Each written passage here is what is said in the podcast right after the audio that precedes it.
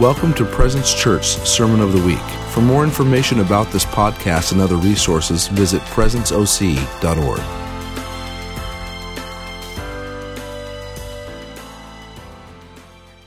Yay. Hey, everybody, welcome. If this is your first time at Presence, would you just raise your hand? We just want to welcome you properly. Come on. Is there anyone, um, I feel like the Lord was giving me a word from the 21 project here. If you're, if you're with them, stand up. Um, so this, actually don't know a ton about it, um, so I'm ab-libbing right now, but they're here for three weeks in training with circuit riders. Is just you three? Are any of you from Florida? Come on. Okay, so I have a word for you. Um, hallelujah. What's your name? Aaron. Yeah, Aaron. I um, I was sitting here during worship, and I'm like, "There's somebody here from Florida with the 21 Project. I don't know a ton about it, but I feel like the Lord was saying He's given you a cruise ship, and as many cruises leave from Florida to go to the, I think the prettier places that cruises go to, it's like the Lord was saying He's given you a transition time. He's actually going to give you like. Um, uh, not a car, but a boat. It's going to be a different type of um, transportation for you and that he's leading you to a, a new place. Um, and i kept seeing 6-8 and the lord speaks to me in numbers. It's bizarre because i'm horrible at math but 6-8 so it could be six weeks it could be six days um, six months. But i just feel like the lord is saying that he has something very very specific for you here, and that in the next week, there's going to be someone that you're going to meet that is tied to the transition time of your life. So, can we just can we just extend a hand? Remind me of your name again, Aaron. Yeah, Father. God, I just rain your blessings right now down on Aaron, Father. Just fill him up in ways he would have never even expected, God. I just pray that these three weeks would be transformational. And Lord, whatever that transition period looks like, whatever that new transportation looks like for him, Father, that you would just right now just, just cover and bless him in Jesus' name.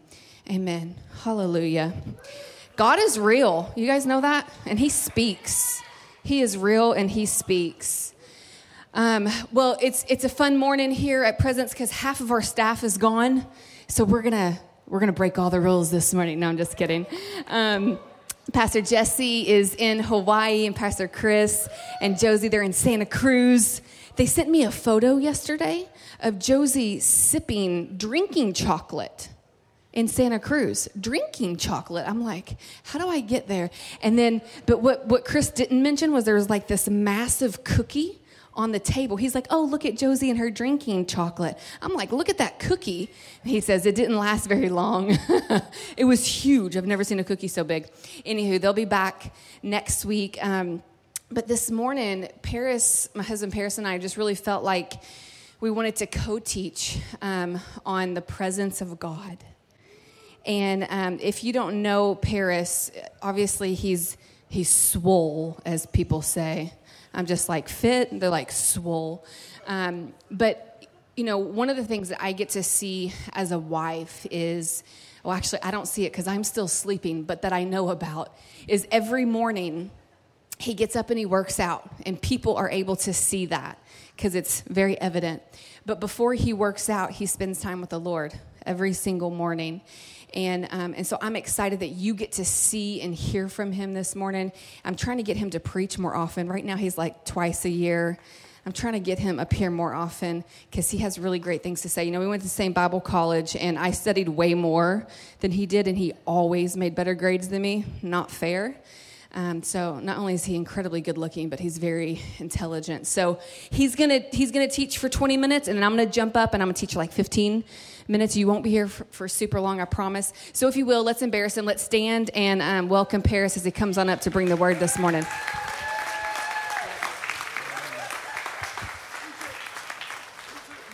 Wow, babe. Thank you for that incredible intro. Why don't you tell me that at home? Just kidding. Just kidding. She does. She does. She's very good. She's very good. Thank you, love.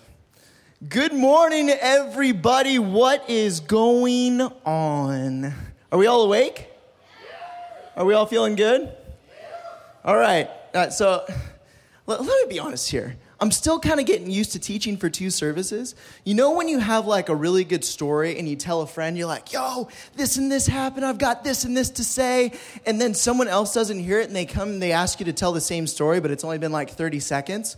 You're like, I'm going to try and tell it with the same exact enthusiasm that I just told it for the first time. You know, you catch my drift? So that's my goal for this morning. As I already taught in the first service, those, those cats were cool, but we're going to try and keep it like up here for y'all too. All right? Hashtag 1130 service. All right. So, my wife kind of already did the intro, so we have some expectations, you know? The church's name is Presence. We're going to be talking about presence. Hooray, hurrah. Oh, the other thing is, is like she said, it's kind of like sometimes not that I feel like they're mom and dad, but when mom and dad go out of town and you're home alone, you know, it's time to party. So we're gonna party. We're gonna party. It's gonna get rowdy. And we're gonna start by reading our Bibles and getting rowdy. So if you have some kind of uh, electronic device that allows you to open the Bible app, or you still believe in the actual physical pages, the preference is yours. But the place that we will be going is Joshua 1. Please and thank you. Give me an amen when you get there. Wow, you're fast. Or you can raise your hand if you're not that much of a vocal person. That's fine too. If you want to get up and shake a little bit, that's cool. But Joshua 1 is the location. Drop a pin, get there. All right, verse 1, make it easy for you. After the death of Moses, the servant of the Lord, the Lord said to Joshua, son of Nun, Moses' aide, Moses, my servant, is dead. Now then, you and all these people get ready to cross the Jordan River into the land I'm about to give to them, to the Israelites. I will give you every place where you set your foot, as I promised Moses. Your territory will extend from the land of, or from the desert to Lebanon, and from the great river, the Euphrates, all the Hittite country to the Mediterranean Sea in the west. No one will be able to stand against you all the days of your life. As I was with Moses, so I will be with you. I will never leave you nor forsake you. Be strong and courageous, because you will lead these people to inherit the land I swore to their ancestors to give them. Be strong and very courageous. Be careful to obey all the law my servant Moses gave you. Do not turn from it to the right or to the left, that you may be successful wherever you go. Keep this book of the law always on your lips meditate it on it day and night, so that you may be careful to do everything written in it. Then you will be prosperous and su- successful. Have I not commanded you? Be strong and courageous. Do not be afraid. Do not be discouraged. For the Lord your God will be with you wherever you go. Wow is right. How many of you guys have read the scripture, heard the scripture, familiar with the scripture? Give me a raise of hands. I like, I like, you know, anticipation. Okay, cool. So half the room. The rest of you, start reading your Bibles. Gee whiz. All right?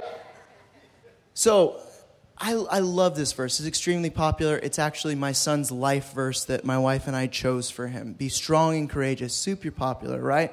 Extremely popular. Why? Why is this verse so popular?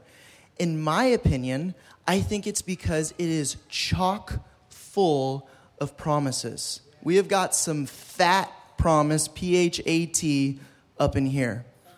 You have, I will give you every place where you set your foot. The Lord your God will be with you wherever you go. Those are humongous claims. Those are huge promises here's the best part in my mind is that a lot of us sometimes we, we read the Old Testament and we kind of scratch our head and we're like, so what exactly about the Old Testament transfers into the new covenant? Like you have a lot of people they quote Jeremiah 29:11, for I know the plans I have for you, right? They were speaking to Israel, but a lot of us grab onto that promise, right? And we stick it in here for current time under a new covenant. The same goes for this, is we can translate it, even though the Lord is speaking to Joshua in this time, it transfers over, it bleeds over from the Old Testament into the New, saying that the Lord your God will be with you wherever you go. You can take that. That's not just Old Testament. You can take that. So, starting off, context. It's a big transitional period right here, all right? So he's saying we've just had the death of Moses, and we're entering this era of Joshua, who was Moses' aide, okay? And it's kind of a pinnacle moment where you're switching a big leader. I mean, Moses was a key hero of the faith that we hear in Hebrews, yeah? And so this guy is, is dead now, and Joshua is taking over. And so it's this point of transition, okay, where you're leading a very large group of people to a very important place, the promised land. Y'all tracking with me? Beautiful. From this passage, we read, He promises us, and He's promising Joshua, His powerful presence. That's the big promise that He's, he's ending right here. Don't be afraid. Go into this land. I am with you as we look at the leadership call on Moses and Joshua's life, we see that it started in God's presence. It says in an earlier chapter in Exodus that God called Moses out of the bush. Now, a lot of us know Moses' story. You know, he was the little baby that was put in the basket and then sent down the river, and he's picked up by Pharaoh's daughter, etc., etc., and the rest is history. But at the time of his call, the call of Moses was out of God's presence, and he was in this bush. And he's telling Moses, okay, you got to go back to Egypt because he's not there, and you have to go free my people. That was the call on Moses' life, and it was through God's presence. Now we have Joshua over here, which we just read in Joshua 1. And what's he telling him to do? Go to the promised land. I'm going to be with you wherever you go. Go cross the Jordan. That's where we're going to start. They head into Jericho. And so they were launched by God's providence, what He's telling them to do, right? And they're promoted out of their intimacy with God's presence. That's where they start. Now, a little bit more, real quick, so you just have good expectation. My wife and I are co uh, teaching this morning. I have that great honor.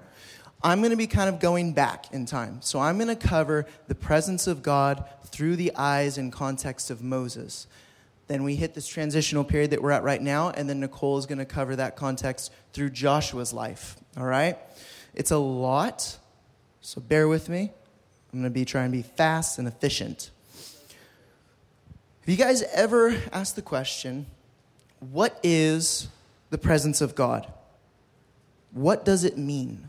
You go to a church says presence, just FYI. just FYI. Because I think that in order to really appreciate something, you have to understand it or you have to have experienced it in some way, shape, or form. Let me give you an example. My kids, maybe you've seen them before, Rosella and Rorik. Rorik, my son, he's two and a half. Rosella, she's one and a half. And we have our little boy coming in three weeks, give or take. Two weeks, two and a half weeks, 2.1, couple days, who knows? Her water might break while she's teaching, we'll see. Um, here's the point if I were to, if it were Christmas and I were to grab a box, wrap it up nice and pretty, and I were to stash $1 million in it in bills and slide it in front of my kids and say, Merry Christmas, they open the box, would they know what to do with a million dollars in bills? No. What would they probably do with it? They would rip it up, stuff it in their diapers, potentially eat it. I'm not sure. But we look at them and we're like, holy crap, that's $1 million. And my kids are like, stuff, stuff. There's no appreciation for what that is, right? In fact, let's be honest, they'll probably be more obsessed with the box that it came in and the fancy wrapping paper. No appreciation for a million dollars, right? So, in the same way, if we don't really know what the presence of God is, what it means, we can't really appreciate it. So, that's why we're going to take a look at it in the context through Moses. Um, I'm going to read another piece of scripture. I'm going to kind of bounce around so you can go there if you want, but don't feel like you need to because I'll read it. It is Exodus 33. So if you want to flip there, click there, whatever, get there. And we're going to go. 33, verse 1. Then the Lord said to Moses, Leave this place, you and the people you brought up out of Egypt, and go up to the land I promised an oath to Abraham, Isaac, and Jacob, saying, I will give it to your descendants. I will send an angel before you and drive out the Canaanites, Amorites, Hittites, Perizzites, Hivites, and Jebusites. That's a lot of people. Go up to the land flowing with milk and honey, but I will not go with you because you are a stiff necked, I say naked, but it's necked, stiff necked people, and I might destroy you on the way. That's not good. So let's take a step back. What is going on here, and what has uh, basically made God tell Abraham, or sorry, Moses this? Context again Moses had just gone up to Mount Sinai, all right? And this was a place that he would commune with God. And so God had instructed him go up here. But God had a lot to tell Moses on this particular occasion because of that, this, this particular thing that happened where he was up on the mountain lasts for like 10 chapters in Exodus. It's a lot. I'm like, how did Moses remember all this? He's like, you're going to build this, and they're going to dress this way, and it's going to be in this measurement, and eh, da da da da da. And I'm like, that's a lot of information. But nonetheless, because of that, it takes a while for Moses to get all this stuff. So he is on Mount Sinai for 40 days. It's a long time. And the people that he's leading, the Israelites, he leaves behind there at camp.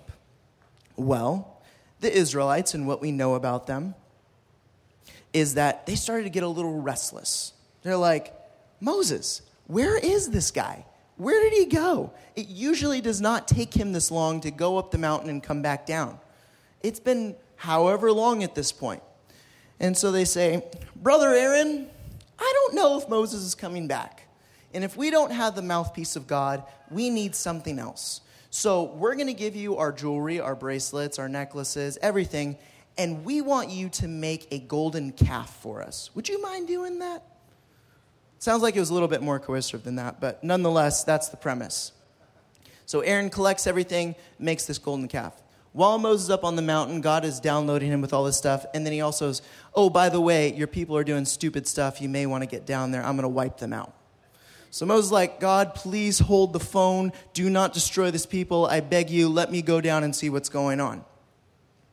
Here's my favorite part. Well, not only had they constructed a calf, but then they got drunk and did a bunch of other stuff that was not good either. You can read about it yourself. Here's my favorite part Moses comes down. When Moses came close enough to the camp to see the bull calf and to see the people dancing, he became furious.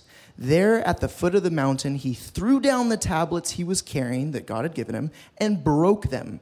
He took the bull calf, which they had made, melted it, ground it into fine powder, mixed it with water, and then made the people of Israel drink it. Remember that piece? That's fun. He said to Aaron, What did these people do to you that you have made them commit such a terrible sin? And so Moses like, need to do some damage control because these people are cray, right? So we return back to that verse. We're wondering what drove God to say, I am no longer coming with you, you stiff necked people, right? You can go, but I ain't going because I'm going to kill y'all. That's why.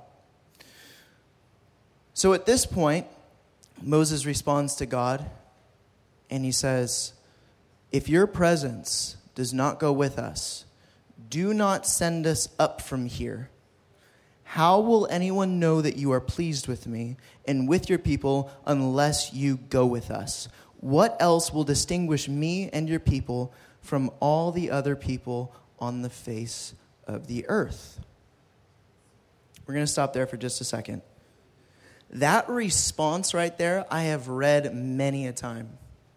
But for whatever reason, on this one, I was just like, that is crazy to me. That's nuts. Let me tell you why.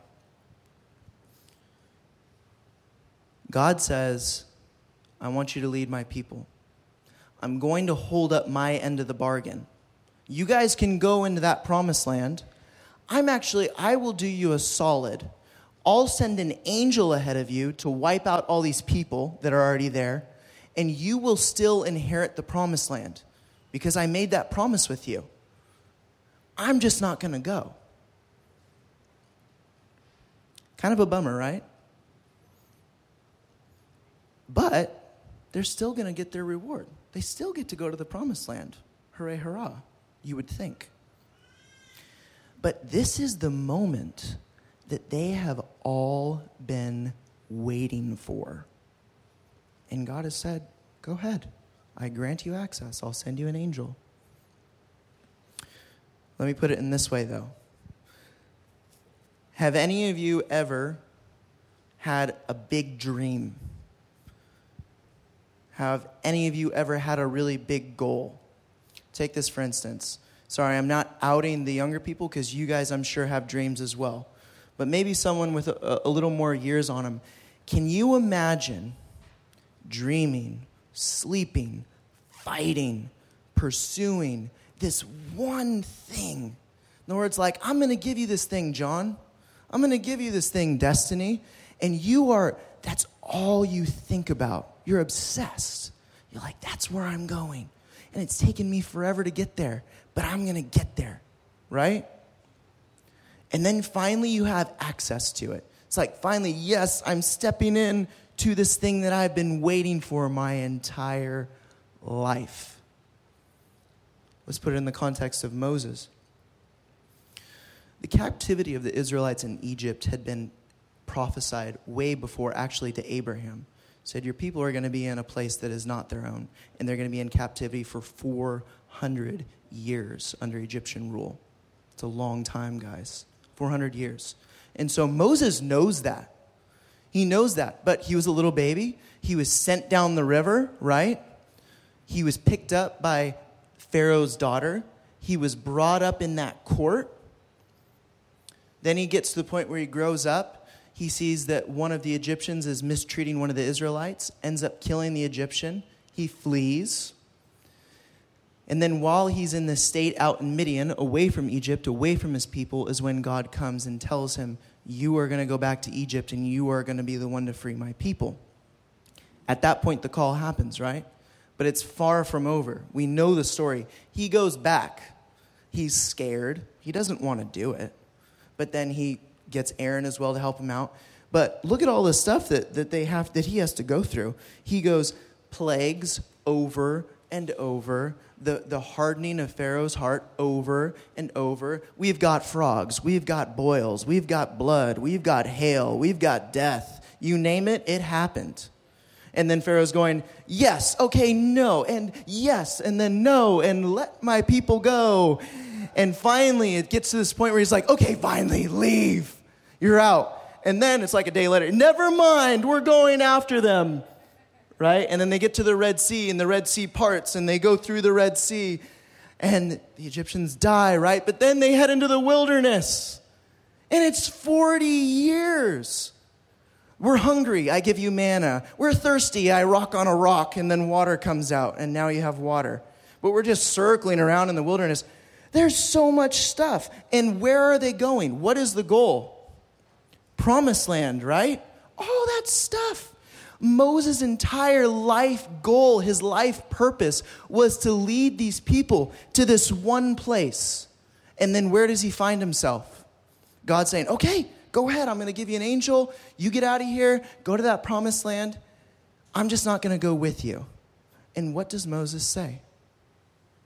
If you don't go, I'm not going. His entire life, guys, devoted to this one thing. And then what does he say? If you're not going, if you're not presence is coming, that dream, that whole entire life mission, you know, that thing that I slept and dealt with all these people, I'm not going. That's crazy.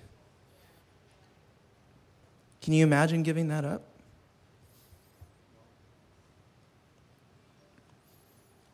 A whole life mission. That's how much the presence, the glory of God mattered to Moses. That's how much the presence, the glory of God should be to us. He knew he knew that the promised land was coming, but it was nothing compared to the glory, the manifested presence of God. There, there is a good, a good part. God says, I, I will actually come with you right? Says, okay, okay, Moses, I hear you. I'll come with you. and Moses isn't even like, okay, thank you. Let's, let's go before he changes his mind or these people do something stupid again, right? It wasn't even that. He was just like, okay, show me your glory. Show it to me. It wasn't even like, let's take that first step. It was like, okay, I'll see here. Just show me your glory. I'm waiting for your glory, your presence, right now, right here, please. Because it was still most important. Pastor Bill Johnson has a couple good quotes that I like on the presence of God. And it's interesting because um, in the intense presence of God, nothing else matters. It is the ultimate fulfillment of why you're alive. People talk about purpose in life. They're like, I don't know my life's purpose. There you go. I answered it for you. You're welcome. It satisfies the hunger that nothing has ever satisfied before. Nothing comes close. And the reason? It's because that's where we were designed to be. It's how things started. We think about the Garden of Eden, right? They were walking with God in the garden. How much more intimate can you get? That was the beginning, and it will be the end. Because we're going to be in the presence of God eternally, yes? And I, have I've thought to myself, when I was younger, I didn't really understand. I was like, wait, so we're just going to kind of like be there with him? That's, that's, that's eternity? Like, that's it? Obviously, now you're just like, yeah, that's it. That's what you meant by that's it. That's all I need, is just to be in the presence of God, to be in his glory. You want dreams and desires, you have them, start in his presence. You want to write, speak, change the world, start in His presence. You want to parent well, you want to go after all God has put in you, start in His presence. You want to overcome addiction, start in His presence. You want to overcome fear, start in His presence. That's where it starts. And how many of us know that there are different levels to His presence, to His glory? There's different levels, guys. Even the, the reason that Moses knew even to say that is because he had experienced the levels of it before. I told you. He was in the tent of meeting and he would talk to God in the form of a cloud. He would go up to Mount Sinai, right? And he would experience him that way. He saw him in the bush when he was first called. He had experienced levels of his presence. And it's a kind of a fun story. It doesn't really necessarily directly apply to this, but when he says, Now show me your glory, in that verse that I just said, it was like the ultimate level of his presence. Because he says, Okay, Moses, but I tell you what, because of the level of my presence that I'm about to show you, you cannot see my face. He says, I'm going to hide you in the cleft of this rock right over here. And what I'm going to do is I'm going to turn, I'm going to put my hand so you can't see my face because you're not going to be able to take it. And I'm going to turn and you can see my back because that's the level of presence that I'm going to show you right now. And so he did that. And guess what the result was? Moses came down from the mountain and his face shined so brightly and so crazily that the people of Israel were scared of him. They didn't know what to do. They're like, What is going on with your face right now? And from that point on, off and on, he had to wear a veil so that the people would not be scared of him. He took it off and then put it back on. Because the presence, the reflection of God's presence from his face was so intense that the people couldn't take it.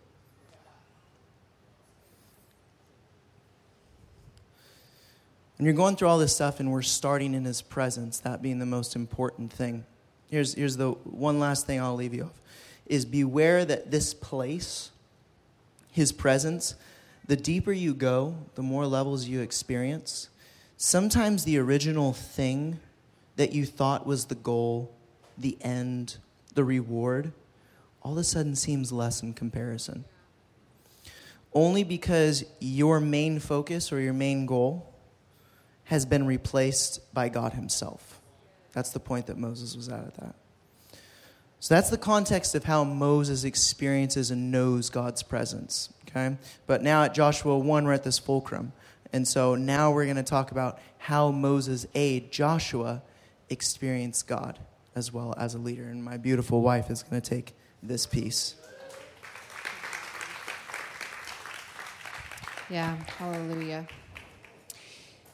So, so Paris already read Joshua 1. I'm just going to run us through a couple other things. He brings all the smart things. I'm going to bring some of the, the practical mama bear things. But I want to read to us one more time. He read through some of it, but Exodus 33. And this is the text that I'm going to be teaching from, that I'm going to be pulling from this morning. Um, so, so here we go. Verse 7, Exodus 33 7. It says, Moses used to pitch a tent outside the camp at some distance. It was called the tent of meeting. Anyone who wished to consult the Lord would go to that tent away from the camp, so away from all the people. Wherever Moses went out to the tent, the people would rise and stand at the entrance of their own tents, watching Moses until he entered the tent. As Moses entered the tent, the column of cloud would come down and stand at its entrance while the Lord spoke with Moses. On seeing the column of cloud stand at the entrance of the tent, all the people would rise and bow down at the entrance of their own tents. Verse 11 The Lord used to speak to Moses face to face as a person speaks to a friend. Moses would then return to the camp but his young assistant, Joshua, son of Nun, never left the tent. The thing that gets me from this text, the thing that I, I, I'm just in awe, isn't just that Moses would talk to God face to face. Isn't that that God would talk to Moses and then send Moses out to share with the people? Because let's be honest, if Paris said, you know, I'm going to go in this the VIP room over here. I'm going to go in the VIP room and I'm going to get a word from the Lord. I'm going to bring it out and I'm going to deliver it to y'all. It's going to be very specific for each of you. We'd probably stay and hang out just a little bit longer to hear what God had to say.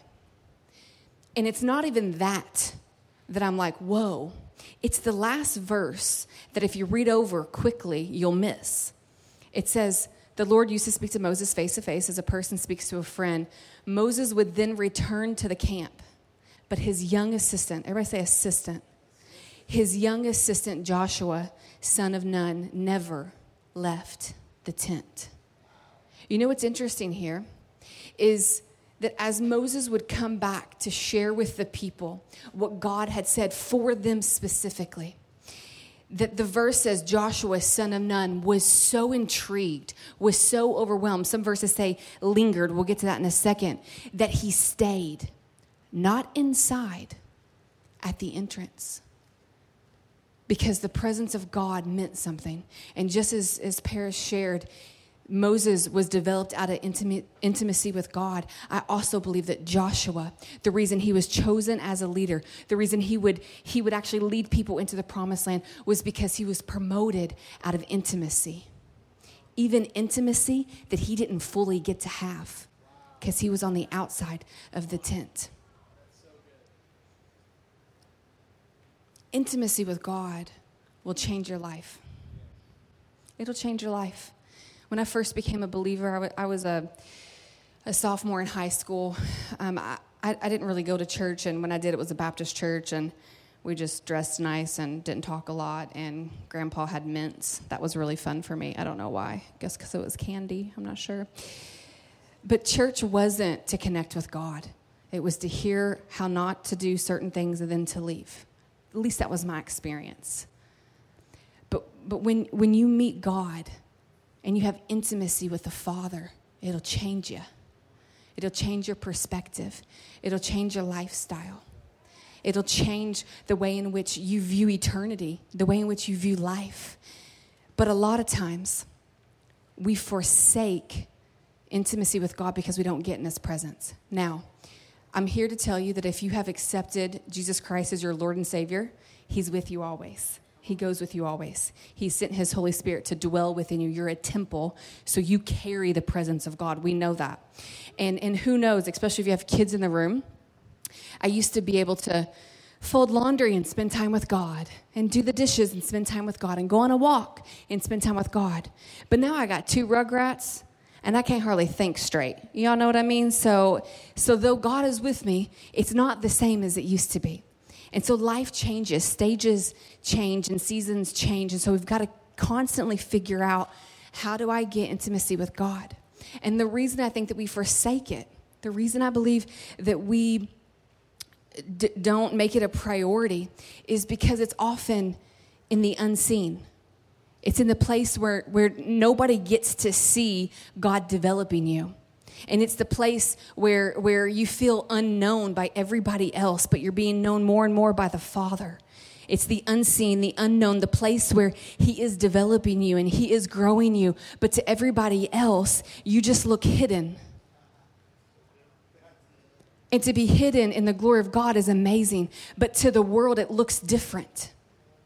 Because to be hidden on social media must mean that you're not up to date with things. And to be hidden from the social eh, events that you've been invited to must mean that you're not in the in crowd. And, and to be hidden from being married or, or walking with your friends or doing the things you used to do, it must mean that you've lost it.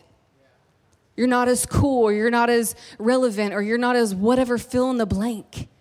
But in this place, this is the place in which God will grow you. This is the place in which he, he will start to reveal to you what He has for you. This is the place where you don't need the approval of other people. It's where you'll start to not care, at least. I feel like our generation always wants a platform. We want, you know, Paris was telling me he read a statistic that said um, that, that like a 13 year old's dream is to be an influencer on Instagram. Now, I want to be an, in, an, influencer on Instagram for Jesus. Amen. I believe in the power of social media. But that, that, that's the dream of a 13 and a 14 year old to be an influencer on Instagram. Let me tell you what, you want a platform? Heaven's a pretty big audience. And you know what? You're going to be in this place with God for all eternity. Instagram is going to fade, and Facebook apparently is fading. And all these things, life and on earth, is going to fade. But the presence of God is the thing that's going to sustain you, it's the thing that's going to be eternal. And so we have to figure out a way in which we get in the presence of God. I've shared with y'all before, with this community before, that, that for a while the Lord was waking me up at four in the morning and I was real mad at first because I'm like, I don't want to be up at four in the morning. But that was the time in which I just got to lay my hands on my husband and pray or get down on the floor because if I stayed in bed, I'd fall back asleep. But get back down on the floor and just ask God, God, I just want more. I just want more of you. Reveal more of you to me. And, and, and I tell you that I've had more revelation in five minutes of that than five years of trying more revelation in the presence of God.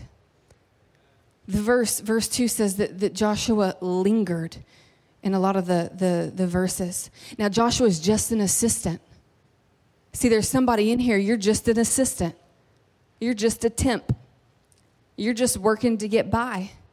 But the more you crave the intimacy of God, He will promote you out of that. You are not defined by your title and you are not defined by your job or the car you drive or the neighborhood you live in. You are defined by your relationship with God. That will define you for eternity. Lingering is an interesting thing because you'll linger around the things you like, right?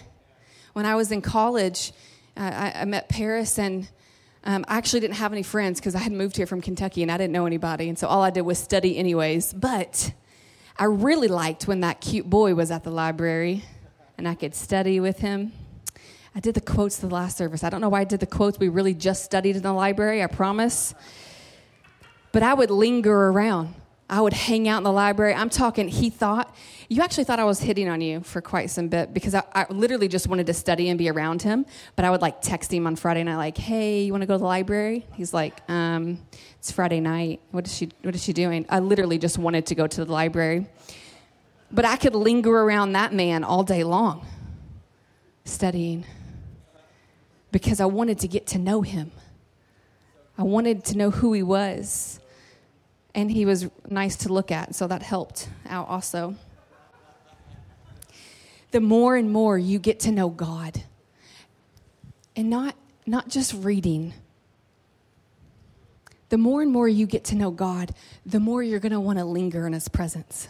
Because I, I know there's some of you, and you're probably thinking this because I've thought it like, oh gosh, she's telling us to like sit for an hour in silence and just wait I don't know if I can do that.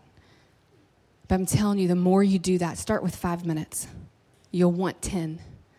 And then when you're at 10, you'll want 20. When you're lingering in the presence of God and you get to know Him more and He, he reveals Himself to you and He reveals things to you, you'll want to be there longer. And let me tell you, we're going to spend eternity with Him. So you might want to get to know Him. You're not going to spend, I mean, maybe your friends and your spouse. I always tell Paris we're still married in heaven. He argues with me sometimes. But but God's for sure going to be there. you're, you're for sure going to be aware of His presence. And so let us practice what it means to get in the presence of God consistently. Joshua remained in the glory without seeking the glory of men. See, Joshua, he was the assistant, you know, low on the, the, the totem pole, but he could have still gone with Moses as Moses delivered the word. And he could have stood behind Moses, and I'm the assistant to Moses. But he was so overwhelmed by the glory of God and not overwhelmed by the glory of people that he stayed there, that he stayed at the door, that he stayed right outside just to get whatever he could get, lingering in the presence of God. See, a lot of people, a lot of people think out here is where I can be known and seen. And out here, if I promote myself the right way and I position myself the right way and I make the right connections and I talk to the right people and I dress a certain way and I act a certain way, this is the place in which I'm going to get promoted. But I'm telling you, I don't see that in the Bible. Find me someone that was promoted that way in Scripture. Most, they're like, wait, who you promoting? Wait, why is that person? leading them? It's back here. It's in the presence of God. It's in the unknown, the unseen, the place where God develops us, the place where we have intimacy with the Father, the place where He reveals things to us, the place where people can't see is where we're promoted out of. And I've seen it happen over and over again. I've seen it in my own life, and I've seen it in the lives of other people. God is not worried about your social media account. God is not worried about your selfie that has a Bible verse attached to it. He actually wants to spend more time with you than reading Bible verses with your selfie. He wants more time with you. He wants relationship with you. Y'all okay? I'm real pregnant and I feel like a mama bear, so I'm going after it. You know what I mean? Psalm 16 says, In his presence is fullness of joy in his presence is fullness of joy. Which tells me outside of his presence is not the fullness of joy. You need a joy tank fill up, you get in his presence. You need a new perspective, you get in his presence. You want the fullness of life on earth for eternity. In his presence is fullness of joy. And as Paris shared, the promise is attached to the presence. There is a promise on each of your lives. There's a calling, a passion, whatever, whatever word you want to use for it. I'll, I'll say promise that is attached to you, that is specific for you. You know that you were born for such a time as this. Each and every one of you, you were born for such a time as this.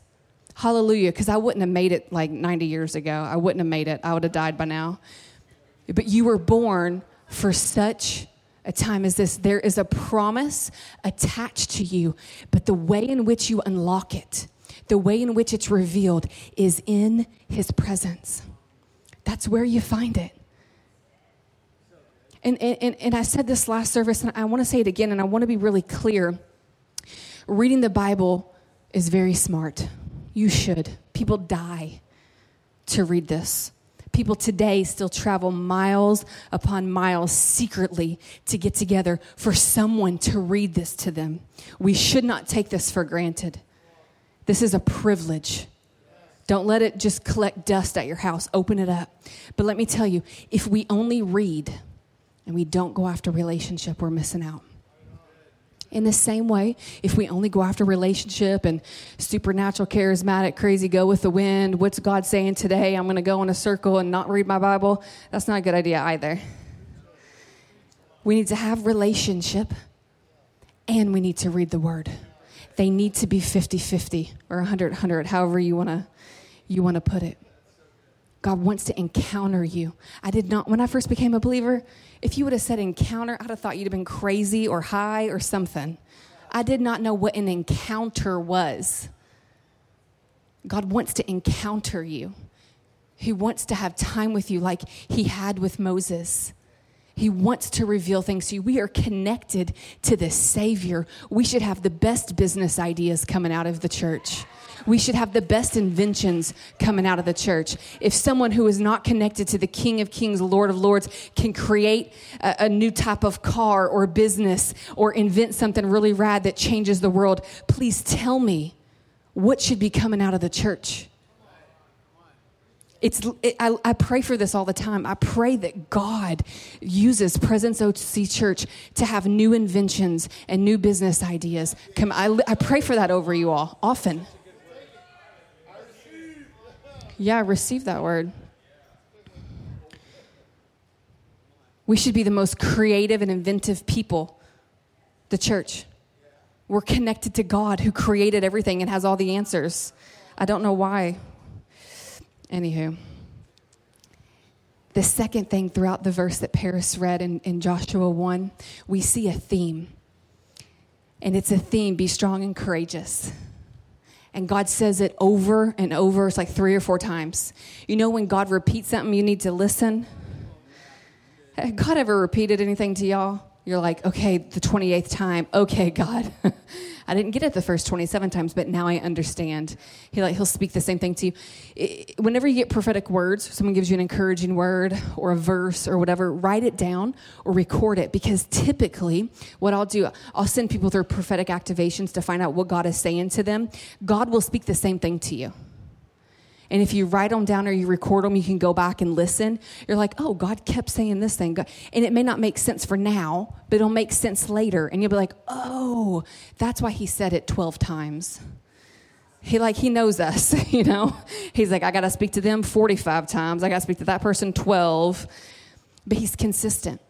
And so he tells Joshua, be strong and courageous. See, God's not unaware of where we live he's not unaware of earth. He's not unaware of the you know the things out of our control if you will. He knows. Listen you're going to need to be strong and courageous. I'm going to go with you. You don't have anything to worry about. But i need you to be strong and courageous. So when you're not feeling strong when you're not feeling courageous remember i told you three or four times in like three sentences to be strong and courageous. God is reassuring joshua of what's to come because who in the house, if you knew you were about to have some kind of stumbling block or go through something, if God said, listen, you're about to go through something, I just need you to be strong and courageous, I'm gonna go with you, we're gonna get through it. Who knows? That would be easier to get through. You're like, oh, cool. God said, be strong and courageous in this. He's gonna go with me. I'm gonna get through this. I'm not gonna worry about it. You know, when we worry about issues that we face, it's because we have a lack of faith. It's because we're not sure if God's going to come through. It's because we're not sure of who He is or what He has said about us or our life. When we hit those issues, we should literally walk through like we're Christ followers and not let them hold us up. Because to people, things will look impossible, but Scripture says that with God, all things are possible.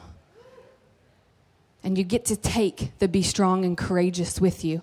Like Paris said, we get to take these promises throughout the word and we get to apply them now. I did a, a little word study because I'm a nerd on the word strong here. It's, it's a uh, chizak, and it means this. I just thought this was really cool. It means a strength that comes from binding oneself to something. It's literally the same type of binding as like a book like how this is bound together. And that's what strong means here that we would bind ourselves together with Christ, who will hold us together, who will keep us strong, who will give us courage, who, who when we're shaken, it doesn't fall apart because we're so bound together. I'm convinced that in his presence, his promises over our lives are revealed. I'm convinced that in his presence is where he'll prepare us for the things that we're supposed to do on earth. There is a mission attached to your life. You are meant to do something. And it's only here in his presence where he'll start to prepare you and reveal those things to you and give you access into what it looks like. And then and then what happens is after after he's revealed the promise to you, after he's prepared you for it, he'll light a fire and he'll send you. He'll light a fire in you and you'll know it's go time. And as an urgent person, I am real urgent, y'all. I married the most patient man on the earth. And I'm real urgent. So, you know, we had to work through that. But as an urgent person, a lot of times, and I speak for myself, I'm not, I'm not dissing y'all. A lot of times, people, if they're urgent and they're ready to go or they're passionate or they're whatever, I, I see people going without God. But, but for a God thing. Like, oh, I'm to go plant this church. I'm to go start this ministry. I'm to go do this business. It's to give back to the church or it's to feed the homeless. But I haven't talked to God about it. I haven't spent time in His presence. I'm just to go because it sounds really good. We got to get in the presence to hear what it is and what it looks like and how we're going to do it. God's actually really specific. I mean, I think I shared this two weeks ago. Think about Noah. God gave Noah very specific dimensions for a boat he would build. God is very strategic. God isn't just fly off the cuff. We'll see when we get there. Now, he's adventurous, and he doesn't always tell us. So it feels that way. But he's actually really strategic, and he'll reveal things to you. Like, go look at the stock market today and ask God where you should invest, and then come back and buy us a building. Some of y'all got that. He's really strategic, though. And He'll light this fire in us that sends us forth, and we'll know it's go time. Why? Because we've spent time in the presence developing and growing that very thing. I'm gonna share a funny story with y'all, and then I'm gonna close. When I was pregnant with my daughter, I'm allowed, by the way, because I'm really pregnant, I'm allowed to share pregnancy stories, okay? So if it makes you uncomfortable, I'm sorry the church is to talk about real things. So when I was pregnant with my daughter, I went into labor on, on Halloween.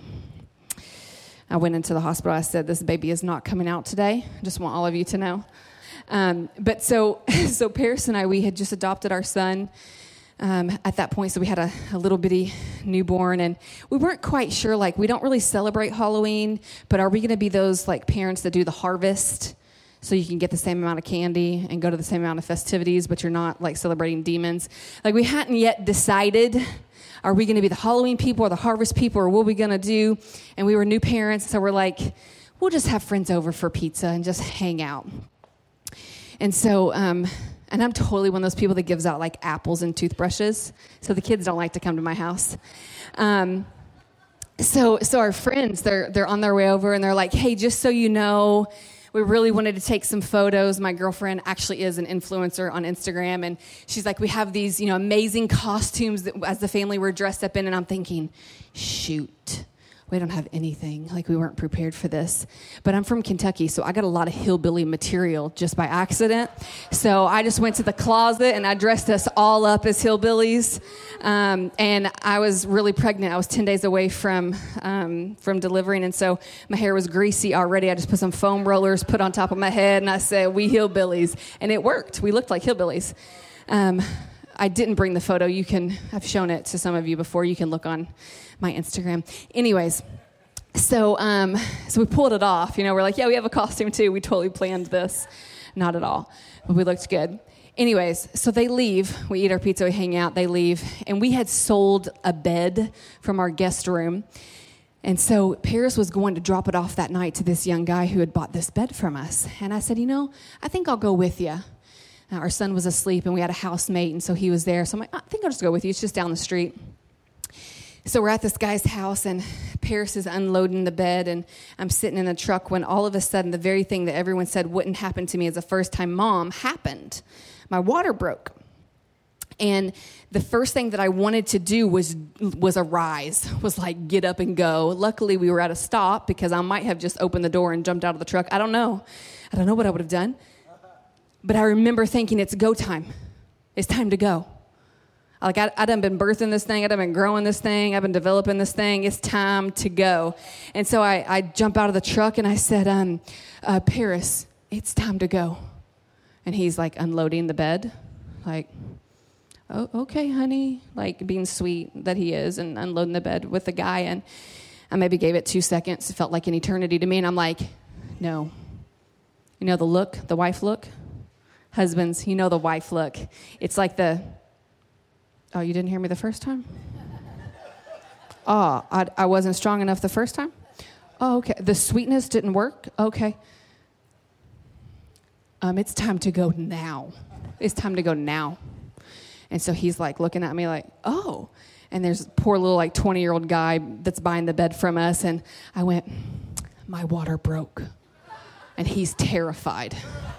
I mean, I scared him. I gave him natural birth control right then and there because he ain't trying to have what he just saw, you know?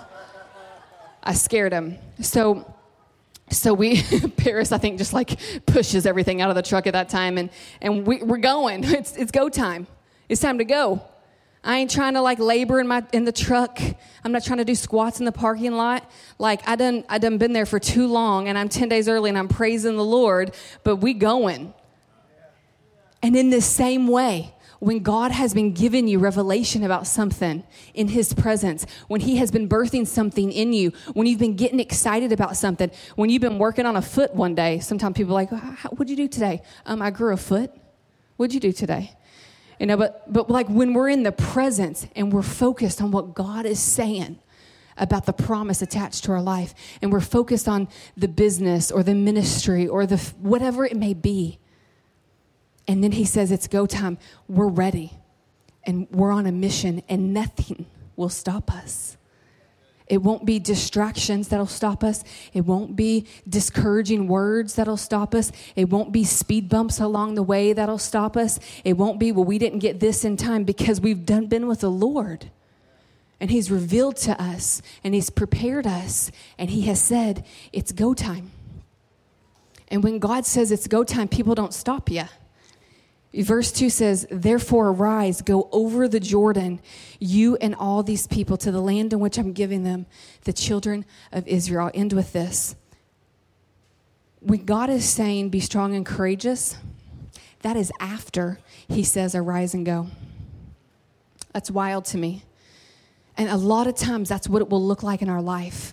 God will say, Listen, you've spent time with me. I'm promoting you out of my intimacy. I need you to go and then he'll give you the instructions. He'll tell us where we're going, but we don't get all the steps. And if you're a planner in the house, this is hard for you. But if you've spent time with God and you've got to know Him and you know His character and you know He's good and you know that His promises are yes and amen, I love that we sang that song today, that you won't need every step of the way and you'll feel confident when someone says, So what's new? And you're like, I don't know, I'm just following God right now. Hey, so what's going on in your life? Same thing. I'm just spending time with God and going after what He's called me to do. You won't feel a confidence shift because you'll know that in the presence of God, you've got to know Father. You've got to know Him, and you've got to know His heart and His will for your life. And so you'll stand in a place of confidence with Him, knowing sometimes He sends me without all the instructions. I hate instruction manuals. I never read them. I would I rather just put something together and it just be a hot mess. But like I really expect God to give me every single step of the way and where I'm going and what I'm eating and what I'm wearing and who I'm meeting and who I'm taking and and it just doesn't always work that way. And it's actually better when it doesn't because God he, his plans are better than ours. They're a lot better than ours. And sometimes He needs our commitment before He gives us the condition. Sometimes He'll ask for your commitment first before you have all the information. When the Lord asked me to move to California, I didn't know anybody. I didn't have a job. I had no idea what I was doing. I was a senior in college on a full ride to university. And the Lord said, Drop it, go to Bible college. I didn't know what was coming next. I still don't know what's coming next. A baby, yes. yes. The baby's coming in Jesus' name. But a lot of times God will say, listen, get moving, arise and go, and then I'm going to give you the rest of the information. I have a land for you that you're going to possess, but just be strong and courageous. Know that I go with you. Grow in my presence and go. And the rest will come. I'm going to have all of y'all stand. And I want you to get your phones out. Or if you're a note taker, pick up your notebook and pen. I want you to write down two things. I'm an activator, so I want to activate all of you and what it looks like to, to be in the presence of God. I want you to write these two questions down. The first one Are you spending time in the presence of God? Are you spending time in the presence of God? And you can put, you know, priority question mark there. Are you making it a priority? And these are things you can dwell on later. I just want you to get the questions down. The second one What is it that God's been saying to you about your desires? The things that He wants you to arise and go on. What is it? Maybe it's a word, maybe it's an idea. Just want you to write that down. What is it that God has been saying to you? And maybe you're like, well, Pastor Nicole, I haven't been in the presence, so he hasn't really been saying. What is it inside of you that you get so excited about that you want to go on, that you need to take into the presence of God? And I'm going to pray for us as we close here. Father, just thank you, Lord that we have access to you. God, I thank you that we get to have relationship with you, Father. I thank you that you never leave or forsake us, that you go with us. God, that your presence is always with us, Lord. And right now, Father, I pray for encounters for each person in this room. I pray for dreams in the middle of the night. I pray for visions in the middle of the day. Father, you would begin to speak to each person in this room like you've never spoken to them before. And I pray for the couple of people. I feel like there's like three to five people you've never had an encounter with God, and it's going to start this week. God is going to start showing up and revealing Himself to you. And I just hear, like, get prepared, get ready. Encounters are coming your way. It would be odd if I walked into my house with my husband and never talked to him and just read about him. So, right now, I just, yeah, I declare encounters upon encounters upon encounters yeah, Lord, pray covering and blessing over each person here this morning. In Jesus' name, amen. Amen. If you're on the prayer team, come on forward. If you need prayer, these, these prayer warriors are incredible. They want to pray for you. Uh, we'll see y'all next week. Love you.